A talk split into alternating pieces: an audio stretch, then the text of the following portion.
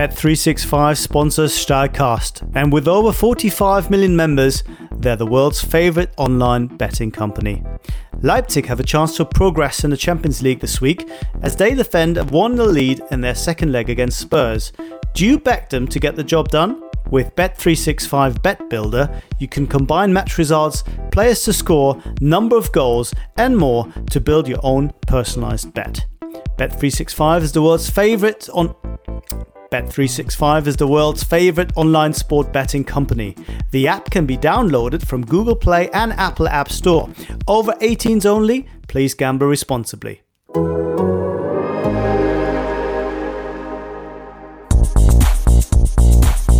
This is Stahlcast, the German football pod brought to you by The Athletic. In today's edition, the Ultras hold a mirror to the truly ugly face of the game. The Bundesliga ignores the coronavirus, but there's a hazardous Borussia derby. Bayern celebrate their 120th birthday with a geriatric performance, and we dry Christoph Biermann's tears as his beloved Union are chopped up by Freiburg. With news of Hertha's cooperation deal with the submarine squadron, we also ask Are the club plumbing new depths, or is this the start of Das Reboot? All this and much more in Stahlcast. This week, the Torpedo Man's mates are Christoph Biermann, Jonathan Harding, and special guest Felix Tamsut of Deutsche Welle. Okay, Felix, uh, let's start with you. You've written extensively about uh, German ultras and their resistance and their protests. What did you make about the way things went down this week, which is more of a humorous attempt, I guess, to draw attention to the issues rather than a, a real forceful one? Would that be fair? I think it's also important to point out that the protest last weekend uh, basically changed their focus, like from protesting against collective punishments and against specifically against Dietmar Hopp, the focus basically has changed to protesting against the DFB's handling of the case.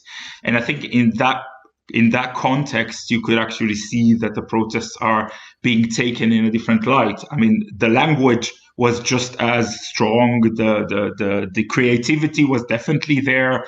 Um, I don't think there was any difference in that sense, but it's just that the focus has moved from a single person to the organization that is the DFB. Um, I thought the protests from the previous weekend was were generally very creative, um, all within uh, legitimate means. I thought uh, most. I mean, there were a few instances of uh, sexist terms, etc. But generally speaking, um, it it definitely took a turn over the weekend. Um, it's going to be interesting to see how it plays out. Do you think that the ultras feel as if they have won this battle, or is it actually a sign of their protest being watered down a little bit now that they're back to uh, not interrupting the game, and maybe the authorities and the media finding it easier to dismiss it or overlook it? I mean, I think I think there are two sides to this discussion. We need to look at it first of all from the prospect of this particular instance. In this particular instance, I think the general opinion in Germany, I get the I get the the sense that the general opinion in Germany sort of it's easier for people to identify with the ultras because people, you know, that, that opinion of like you, like the DFB or the referees, etc., the authorities have pretty much, uh, I wouldn't say ignored, but didn't take uh, cases of racism and sexism as strongly as they took a protest against a billionaire. It's very easy to market that to the general public. In that sense, I think the ultras definitely uh, are with the upper hand here. I do think, however, that in the general discussion about commercialization of, of German football, where what would German football look like in the future, uh, that's the real fight that the ultras are are having right now, and this is a fight that has been going on for more than ten years here. On that front, I think the the ultras better than anyone know that this is a discussion that will we, we will be keep having in the future. So this fight is definitely not one. Uh, and this is the real fight. This is what really is behind those protests. It's not about Dietmar Hopp. It's not about the DFB. It's not about um, uh, Fritz Keller or, or Rainer Koch. It's about what sort of football do we want to see in Germany? Do we want to see uh, a football has that has a fan culture of taking part, a vocal fan culture, a fan culture of that is al- almost on the border of of of being basically a fan culture that is a part it, itself of the game, or a fan culture that is passive, a fan culture that is being held back, and basically that goes along with everything the authorities dictate. This is the real discussion, uh, and this fight is far from one, and I think the ultras know this better than anyone else. Christoph, what do you make of these uh, latest developments? It almost felt to me as if the way that the protests were made were now much more palatable uh, for everyone, and uh, a sense that maybe almost a patronizing tone adopted to them. Uh, some media comments saying, "Oh, this is the way to do it. Well done, lads. You know, you can be creative. You can do this without protesting." Um, surely that's probably not what the ultras want in the long term. I, I slightly disagree with um, with Felix because I think right now it's not so. So the the whole energy is not uh, because of the huge cultural battle about how uh, football and how its supporters um, uh, will be seen in Germany in the past, but uh, the energy really came from uh, the question of collective punishment. I, I, think that caused a lot of anger. And what you saw over the week is um, that, for example, the uh, DFL, the German Football League, issued a statement where they were saying that uh, collective punishment is actually not very helpful. And my impression is that most of the people who run German football from the authorities don't really want to change how football is uh, is is made in Germany. So they with the huge influence of supporters and also with the with the influence of ultras. I think there is here and there and there will be in the future and there was a, in the past uh, it's a constant struggle about limits and and and and how much uh, influence supporters gain. But but my impression is that apart from some hardliners um, uh, among the authorities most of the football people would agree that the kind of football we are having uh, is actually um, uh, is actually the right way. I think generally speaking, uh, that, that that that Christoph's final line about uh, this is the football we want to see. I think fans or the ultras that I'm in contact with see things a bit differently. They see, they feel like in the last uh, few years, in the last ten years. Um, there have been developments that they see as red lines that have been crossed in the beginning, it was with Hoffenheim. Now we have uh, Red Bull. Um, we have all sorts of other developments uh, in the league. Uh, we've had the uh, Chinese under 21s playing in the Regionalliga. All sorts of things that took place in the last few years. That for the ultras, they uh, sort of push the limits a bit more or a bit or they push the game a bit further away from them one step at a time and those are things that uh, many of them are not willing to accept yes the current protest have been triggered by the issue of, of, of collective punishment, which is, I think, uh, uh, many ultras see as an important fight uh, moving forward. Um, but the, the, the concept of, of protests and the idea behind those protests or the, the, the cause of the real conflict between um, between many ultra groups and the DFB uh, mostly is is basically the issue of uh, there's a there's an elementary mistrust between both of both of those sides, and I think this this sort of um, this lack of trust was sort of reflected very very well in how last week last week's events played out. Like the the whole discussions between fan representatives and the DFB, the fact that uh, the DFB asked fan representatives not to publish the meeting a meeting between both sides taking place and then it published it itself. They later apologized of course. Um, this was all a story of basically mistrust. And um, while I have to say that last weekend's events with um, many protest banners but no game being stopped, I think that that's a good step going forward. That's a step that uh, would allow uh, debate and would allow discussion taking place. Uh, but this lack of trust will still be there in the foreseeable future, and it's going to be interesting to see how the, how both sides actually um, basically uh, take this element and, and use it moving forward, mostly from the side of the DFB. All right, Felix. We also want to talk a little bit about the actual football. Now, you are a, a Köln fan. Um, mm-hmm. Köln again won at the weekend, Friday night, two one win at Paderborn. They're tenth in the table now. Uh, as a true Cologne fan, surely you already are thinking about the Champions League qualification, right? Champion. Um, uh, I, th- I, think I think you're playing down our expectations a bit. We're already thinking of the title celebration next season. Um, no, I mean, yeah, it's it's it's it's a it's a crazy time to be an FC Cologne fan um, on both sides. Of, I mean, uh, the the best example I can give is like the contrast between um, two games that I've attended. I've attended many games this season, but two games I think exemplify this difference very, very well. One was in Saarbrücken. Uh, we lost uh, against a fourth division side in the DFB Pokal in the German Cup. Uh, it was the worst football experience of my life. And only a few weeks later, or I think two months later, we played away at Eintracht Frankfurt. We were 2 0 behind and 1 4 2. Uh, the euphoria was something else. And it keep we're, keep, we're keeping on going strong as things look at the moment it looks like there's a slight chance of us making it to, to Europe, which people start talking about a bit. Uh, but I think being a Cologne fan is a crazy experience, and and I think people sort of take it with a take it like uh, in a funny way and say, oh well, next season we'll be in relegation battles again, so it doesn't really matter. Um, yeah, it's it's a fun time to be a Cologne fan. Eight wins out of ten. Uh, the derby coming on Wednesday, it's something that many people are looking forward to, especially as Gladbach are looking a bit shaky at the moment. Um, and yeah, uh, what a time to be alive. Why we're still all alive, yes.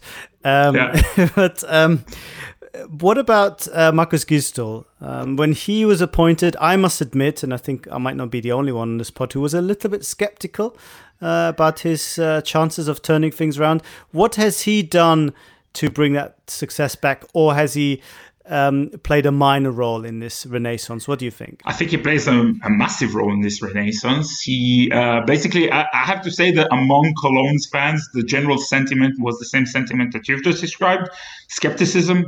Um, but I think what Markus Gisdol brought to this side is two, are two things. First of all, there's a clear system. Uh, you can see in the way Cologne press uh, in the way the defense is being organized. There's a very, very, very clear system that, for the first time in many, many years, uh, it's also a system that includes attacking football um, and the sort of football that fans love to see, uh, which also brings result, results like it enough for us. The second aspect that I think not many people uh, give Markus Gisdol credit for is that he took a bet on several young prospects from uh, the second team and from the from Cologne's youth setup. Uh, be it uh, Katterbach, uh, the, the, the, the fullback, be it uh, Jakobs, um, great, great players. He gave the team when everything was all doom and gloom and everyone thought we were going to be in relegation battles. Uh, and it paid off big time. Um, those two things combined currently make Markus Gisdol into a real, real fan favorite in Cologne. If you would have told me that when he was appointed, I would tell you, I mean, that's that's not going to happen. But uh, football is a crazy business, and yeah, Markus Gisdol had played a massive, massive role. And uh, yeah, on our side of things, long may it continue. Well, good luck, and thanks for coming on the show, Felix. Thank you ever so much. Do you like beer? Do you like free? How about you guessed it, free beer? As a valued listener, we'd like to bestow upon you just that. Thanks to our good pals at beer52.com, you have the opportunity to sip eight delicious, painstakingly sourced craft beers from around the world. All you need to do is go to beer52.com forward slash German and cover just a postage of $4.95. Gotta pay the postie. And as if that wasn't enough, as a listener of Stahlcast, you get two extra free beers. So that's 10 free beers. Beer 52 are beer pioneers. They traverse the globe to find the best and most interesting beer from the greatest small batch breweries planet Earth has to offer. No surprise then that they are the world's most popular craft beer discovery club. Each month, Beer 52 delivers a case with a different theme. Themes have included Germany, Belgium, South Korea, California, New Zealand, and many more, but they haven't forgotten their roots. As an independent UK company, Beer 52 are also passionate about the UK craft beer scene. The beauty of Beer 52 is that you can leave any time, the power is in your hands. As well as the best, most interesting beer money can buy, your case will include the award winning craft beer magazine Ferment, which explains the theme and individual beers you'll receive, and a beery snack is thrown in just to top it all off. Don't like dark beers? choose the light plan. Easy. Just go to beer52.com forward slash German to get your case free. And don't forget right now, Stahlcast listeners get two, three extra beers. I think we should start with the Borussia Derby because that was the best game, most interesting game, and maybe also the moment, most momentous outcome at least as Dortmund's title chances are concerned. Christoph. A not so impressive uh, win by Borussia Dortmund. Uh, they had some uh, shaky moments during the match, but they overcame it and had a very strong finish. So, so in the end, it was in in a way uh, impressive uh, what they did. In a unimpressively sense, impressive. Yes, very good. Because um, we were celebrating or, or jokingly celebrating as Borussia Dortmund for, for being so entertaining, but for Borussia Dortmund supporters for sometimes for the wrong reasons. And now in the second half of the season, they look more rational in a way. I mean, at least in the you? last two weeks. I mean, the win against Freiburg was one 0 You know, that's a that's a a, definitely a hard-working win. And I, I think this was much the same. I think uh, Christoph is right to say that it wasn't necessarily the most flattering of victories, but winning these types of games is exactly what Borussia Dortmund haven't been able to do in recent seasons. So being on the right side of this result is important. I think the game was very. It could have gone a number of different ways, though. Uh, I feel, you know, the Zakaria injury I think played a big role in the way that Gladbach were playing. Um, there, there, were a couple of momentous turns in the game in the way that things uh, events in the games could have gone one way or the other. You've got to feel like Embolo should probably score at the end, but then you know Haaland should probably do the same. It could have been a three-two. It could have been two-two. I think for the neutral, it was certainly very exciting, and in and for the league in the sense that finally a big game like this lived up to to expectation. Um, one thing I think that really stood out, and I think I feel like we say this every week, is that Jadon Sancho, you know, even if you don't start him, he is going to make a difference on the to the game. And in a way, maybe this is a bit controversial. I'll be keen to know what you guys think about this, but I think he is adding a ruthless streak to Dortmund in a way that you know Bayern have been famous for for delivering in recent seasons. You know when Bayern play teams, you know you always expect them to win, and, and there's this sort of fear and aura around them because they're Bayern Munich. I feel like there's a bit of percentage now around Borussia Dortmund simply because of what Jadon Sancho does. Would you would you go so far as to agree with me, or do you think that's maybe too generous?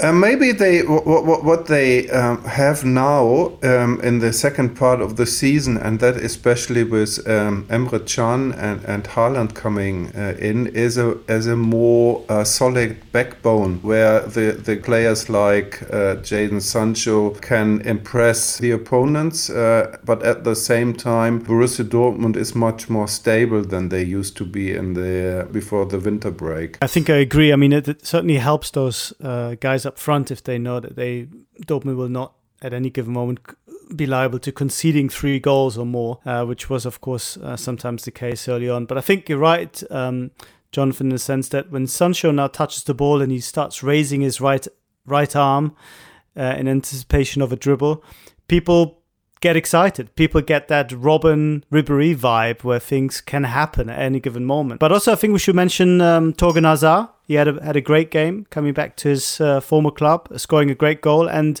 beginning to show also a bit more.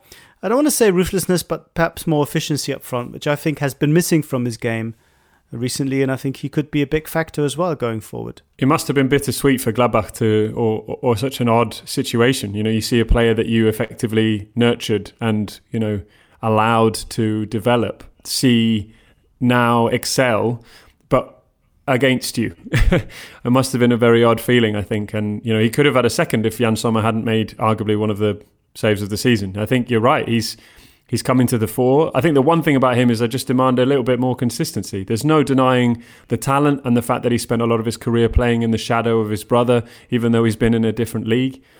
I think now he really does have the opportunity. You know, as Christoph said, you know, now that he knows that he's got a slightly more stable midfield and he's got great a great cast of supporting characters in attack, he's got a great opportunity to really excel and push on and be the reason that Borussia Dortmund stay in the title race for as long as possible. But just needs to do it week in, week out rather than one week in four. I completely agree. It could have been more bittersweet even for Gladbach if they'd seen Marco Reus excelling against them once more. But of course, he is still still out. And you wonder, um, how and where he's going to play. Because uh, uh, in his absence, I think Dortmund have actually found also more stability and a, and a better overall setup. Well, well, we'll have to wait and see. Now, Christoph, a team that we haven't really talked about this um, on the Stahlcast so far is Freiburg. And I think the reasons for that is that Freiburg just do their Freiburg thing. And it's very, very hard to explain what it is. I, I look at their underlying numbers and I struggle to to understand why they're always mid table. They should they should perhaps be lower. Now you saw them very close up and personal uh, beating um, Union at the weekend. Can you enlighten me? Yes, they are a bit of overachievers when you when you look at, at the underlying numbers, but they have a very good team, and for for them it's a great season a great season in a sense that they uh, don't have to look into the rear mirror too much. I think they are uh, 15 points clear of the relegation zone now, and uh, uh so uh, Christian Streich was very relieved. What has changed over over the years at Freiburg, and, and when we talk about Freiburg and Christian Streich, we we, we, we, we almost talk about an era or so. After Freiburg uh, went down to the second division several several years ago and came back. Afterwards, uh, Christian Streich adopted a very, a much more how would I say, realistic uh, style of football. So in the past, they always outplayed from uh, behind, for example, and they uh, changed that a bit. So uh, you, you, you also see your long ball from here and there. They are very good in in uh, in organizing their pressing game, and that also impressed uh, Union Berlin because normally it's one of their strengths and uh, and and they have some some very good good players. Nils Petersen, for example, he's he's a, a striker that could also play in, in in bigger clubs. You have players like Vincenzo Grifo. Um, in, in midfield, or Robin Koch, who is an excellent um, uh, central defender who um, uh, Leipzig wanted to buy for over 20 million euros in, in winter. So you have a mix of individual quality and uh, and altogether it's it's it's very it has grown together. And uh, because uh, uh, players uh, work under the same coach for for quite a while, and and still there is a um, a special atmosphere at Freiburg. It's very um, yeah, it's it's a real it's a real team, and I think that also gives them an, an advantage uh, uh, over better um, opponents. I don't know if tired is the right word to describe Bayern's performance, but they looked a little bit pedestrian on the uh, occasion of their 120th club birthday. Some making the obvious jokes that uh, they played as if those founding fathers had been resurrected on the pitch. I don't think they were quite as as bad. Um, Augsburg fairly decent as well at defending, and perhaps on another day escaping with a draw. Um, what did you make of this, Jonathan? Yeah, I think it's one of those classic Bayern games where they may not really have to get out of first or second gear to get the three points, but you know you you can occasionally rely on on one or two moments of brilliance to to turn the tide and I felt like that was ultimately the difference. In many ways, that did feel like a Bayern of old. You know, we, I think we've seen a number of games over the last few years where Bayern haven't necessarily been at their best, but have been able to rely on, you know, whether it was Robben or Ribery in the past, or you know, against Augsburg, it was it was Boateng and then Muller and, and Gnabry and Goretzka. I feel like there are players that you can sometimes lean on that will provide you with inspiration, and I think Hansi Flick does deserve a lot of credit because, in that regard, he's obviously got people feeling the best about themselves and in the best mindset to deliver the the best performance that they can. Um, you know, I thought that a lot of the talk recently, obviously about Germany and and Thomas Muller not being in the Germany team, and you know Mats Hummels, he's also great. There wasn't much talk about Jerome Boateng, but I think quite recently he's probably returning to some of the best form. Um, of his career. I mean, back in the day in 2014, I remember him being the best defender. Now he's slowly come from a position where Bayern were quite happy to let him go. He seemed wanted he he seemed like he wanted to go. Um, he was overcoming a lot of injury problems. It felt like Boateng's career was going in a different you know trajectory, and now it's almost impossible to think of him not being in this team. And the pass to Muller was something out of Boateng's 2014 collection. You know, it was it was fantastic. It was it was just pinpoint, and uh, it was it was that's the kind of thing that Bayern can can rely on sometimes when they need just a small amount of difference to win a game. Well, I think that's all we need to know about uh, this particular game. As you said, uh, regulation win for Bayern, which now puts them four points clear at the top of the Bundesliga table. Dortmund now the closest chasers um, ahead of Leipzig, who lost more ground a nil-nil at Wolfsburg. Is that it as far as the title race is concerned for them, Christoph? My impression is it's now is uh, it's it's only about uh, Borussia Dortmund and Bayern Munich, and possibly Bayer Leverkusen because uh, they are they have been very very strong in in recent week. They have won 11 of their last 13 matches when, when you count in all competitions. So maybe they can sneak in. But what, what we already discussed some weeks ago, a team like RB Leipzig, they they need to fly to have a real chance uh, winning the championship in Germany. And uh, what you what we see now is uh, they don't get it flying. Christoph, you you sound as if you've seen too many Red Bull adverts. Not so many um, wings. but uh, I know I know what you mean. Um, it looks a little bit low on low on energy uh, at this point. But Leverkusen, the opposite, another f- big win, four 0 uh, Peter Bosz is getting it right again, perhaps surprising us a little bit by just how consistent Leverkusen have appeared in this over the last few weeks. And also yep. interesting that he brought in uh, somebody who hadn't played actually before Paulinho, a 19 year old Brazilian who had very few minutes uh, before that. He came in the starting 11 and, and was a big guy at the uh, at the match. So a kind of a breakthrough match. I mean, uh, uh, Bayer Leverkusen has a bit of the problem that Kevin Volland, uh, the best striker, is injured. They have Alario, the Argentinian, but now they also have Paulinho, and that's uh, interesting. Um, that he had a, such a, a, great performance. I, I, think sometimes it can take players time, you know, to, to settle. You know, you, you're absolutely right to, to bring out Paulinho, and obviously Volland's injury has now given him the opportunity to to step up. But you know, he's it, sometimes it takes times time for players to get used to their surroundings, to a different type of football, to a different country, to to, to a different culture. And you know, he joined uh, in 2018, so you're, you're, talking about a player that has really taken a long time, and he arrived with a great deal of expectation. Um, but it was quite. I think it's a masterstroke in some respects that he now is at a, in a place where he can perform and, and right when Leverkusen need him, having lost Volland. And it does suggest that you know there might not be you know that you mentioned Christoph that Leipzig weren't flying, but it feels like Leverkusen definitely are. So you know they deserve a lot of credit for that, and uh, I think part of that is also good man management. Credit their transfer dealings because in Edmond Tapsoba they seem oh, to have unearthed a a superb centre back. Um, What's he's a been signing? a real difference to a, a backline that's perhaps suffered from individual lack of quality in the past. Massively. And I, I think the thing about uh, Tapsoba that I find so impressive is that he is willing to take a few more touches. I feel like a lot of centre backs in Germany are part of a system where you are there to play um, the the diagonal ball, and sometimes you play the vertical pass, but more often than not, you're there just to recycle possession and, and provide security when you have the ball. What I really like about Tapsoba is that not only is he good when he doesn't have the ball, when he does have it, more often than not, he's exposing and marauding into that space that's left in midfield if people don't press him down, uh, close him down, or press on him.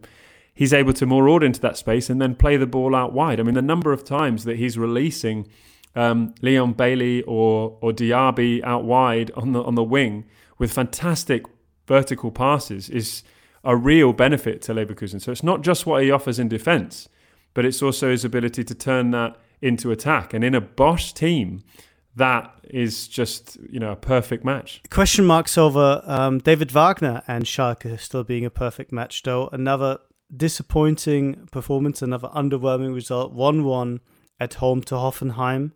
Is it too early to uh, write him off again, or are Schalke fans right to feel worried that he might be not the answer after all to their to their myriad problems, Christoph? I wouldn't say so. Um, obviously, it's it's very difficult for him to um, so solve uh, all the problems. I think he has uh, um, helped to uh, to turn things around so much. At the beginning of the of the season or in the first half of the season was a bit lucky, lo losing a bit of momentum now. But I think we should should wait uh, until next season to decide about uh, decide about that because Schalke really needs some transfers in the in the next uh, in, in, the uh, in summer to correct the many mistakes that have been made in, uh, in the past, and they uh, definitely need some somebody up front who or, or somebody from anywhere who is providing more goals. Well, I would agree with that assessment. I think the problem is more the squad and the lack of quality than, than Wagner. However, if they were to lose heavily or lose um, uh, in some way or another against Dortmund in a derby, which is of course coming up, can the pressure on him um, increase? And would the club perhaps be liable to lose its nerve once more? Yeah, I mean, it, this is Schalke. We're talking about anything's possible. um, I think a derby defeat is would be a real problem. Um, I think more than that, I think a, a, disappointing performance in the derby would be a real issue. Um, yeah, Christoph's right to say that. Actually, I think you know we got a, a little bit uh, fooled in the first half of the season because Schalke were a little bit lucky, and um, they are running out of uh, steam at the moment. I don't know whether Schalke would really think that they should pull the cord, um, but it would be a very Schalke thing to do if they go on a five game streak now, including the derby, where they don't pick up any points. Uh, I think we've got to remember that I think they should just be trying to stabilize themselves. You know, last season and the season before is such a up and down roller coaster, a turn of events. I think you've you've got to just try and stick it out and give David Wagner time. Um, if it doesn't work out over something like two or three seasons, then maybe yes. But what this club really needs is to is to stay stable and to keep things familiar for a while, even if that means that success isn't necessarily forthcoming. Which is exactly the same we could say of Hertha BSC, of course. Um, stability and success very much uh, missing uh, at this moment in time. However, uh, they've become very good at coming back from uh, going down early in games Another um, turnaround uh, saw them making up a 2 0 deficit at home to Werder to escape with a 2 2 draw that is probably enough for them as far as their relegation worries is concerned. Uh, the same cannot be said of, of Werder. What do we make of these two teams? Uh, teams? I, f- I feel as if we talk about them every week, but they are huge clubs and they're not really making any sustained progress. Or in the case of Bremen, uh, there's no real sign of of things changing for the better. When we talk about Hertha first, I, I think they uh, they will be happy when, when the season is over. I think they won't end up uh, in the relegation race because they have too many points. I think a very important match for them, for the atmosphere within the club, will be the local derby in, in two weeks' time against uh, Union. But um, the much bigger worries are with um, Werder Bremen. Uh, I mean, they already says the um, they're aiming now for the uh, a third last place, so for the relegation matches against the third of the uh, second division uh, because they see it's almost impossible to to avoid relegation completely. For me, they are a very likely a candidate uh, to, to go down directly because they haven't solved any of their problems. It's a club that has a that comes always with a uh, gets a lot of sympathy from football supporters in in Germany. It's very much loved in in the Bremen area, and it's it's still a calm club. So they they don't have this nervousness and craziness around them that many other clubs would have in this situation. But in the end, they haven't solved their problems. They haven't solved their problems, and you wonder if they'd be financially able to absorb the kind of shock as well, I guess, as, as Stuttgart and Hamburg have done, being a much uh, smaller club in terms of the uh, the size of the city and the underlying uh, income, etc. Before I let you go, uh, Christoph, as a citizen of Berlin, I have to ask you. Are you impressed with Hertha's uh, newest cooperation with a submarine squad of the German army? Will that make them uh, sexier and uh, more attractive to, to people in Berlin?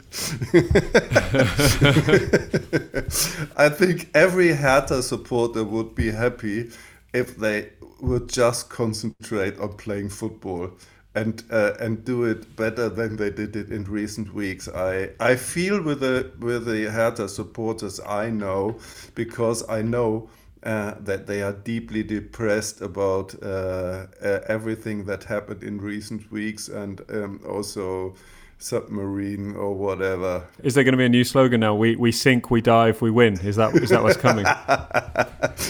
I mean, the Hertha is is is a, a, a huge invitation for too many jokes. So uh, again, again, so um, I'm I'm feeling with all the Hertha supporters. Yeah, and we shouldn't we shouldn't rub it in at this point.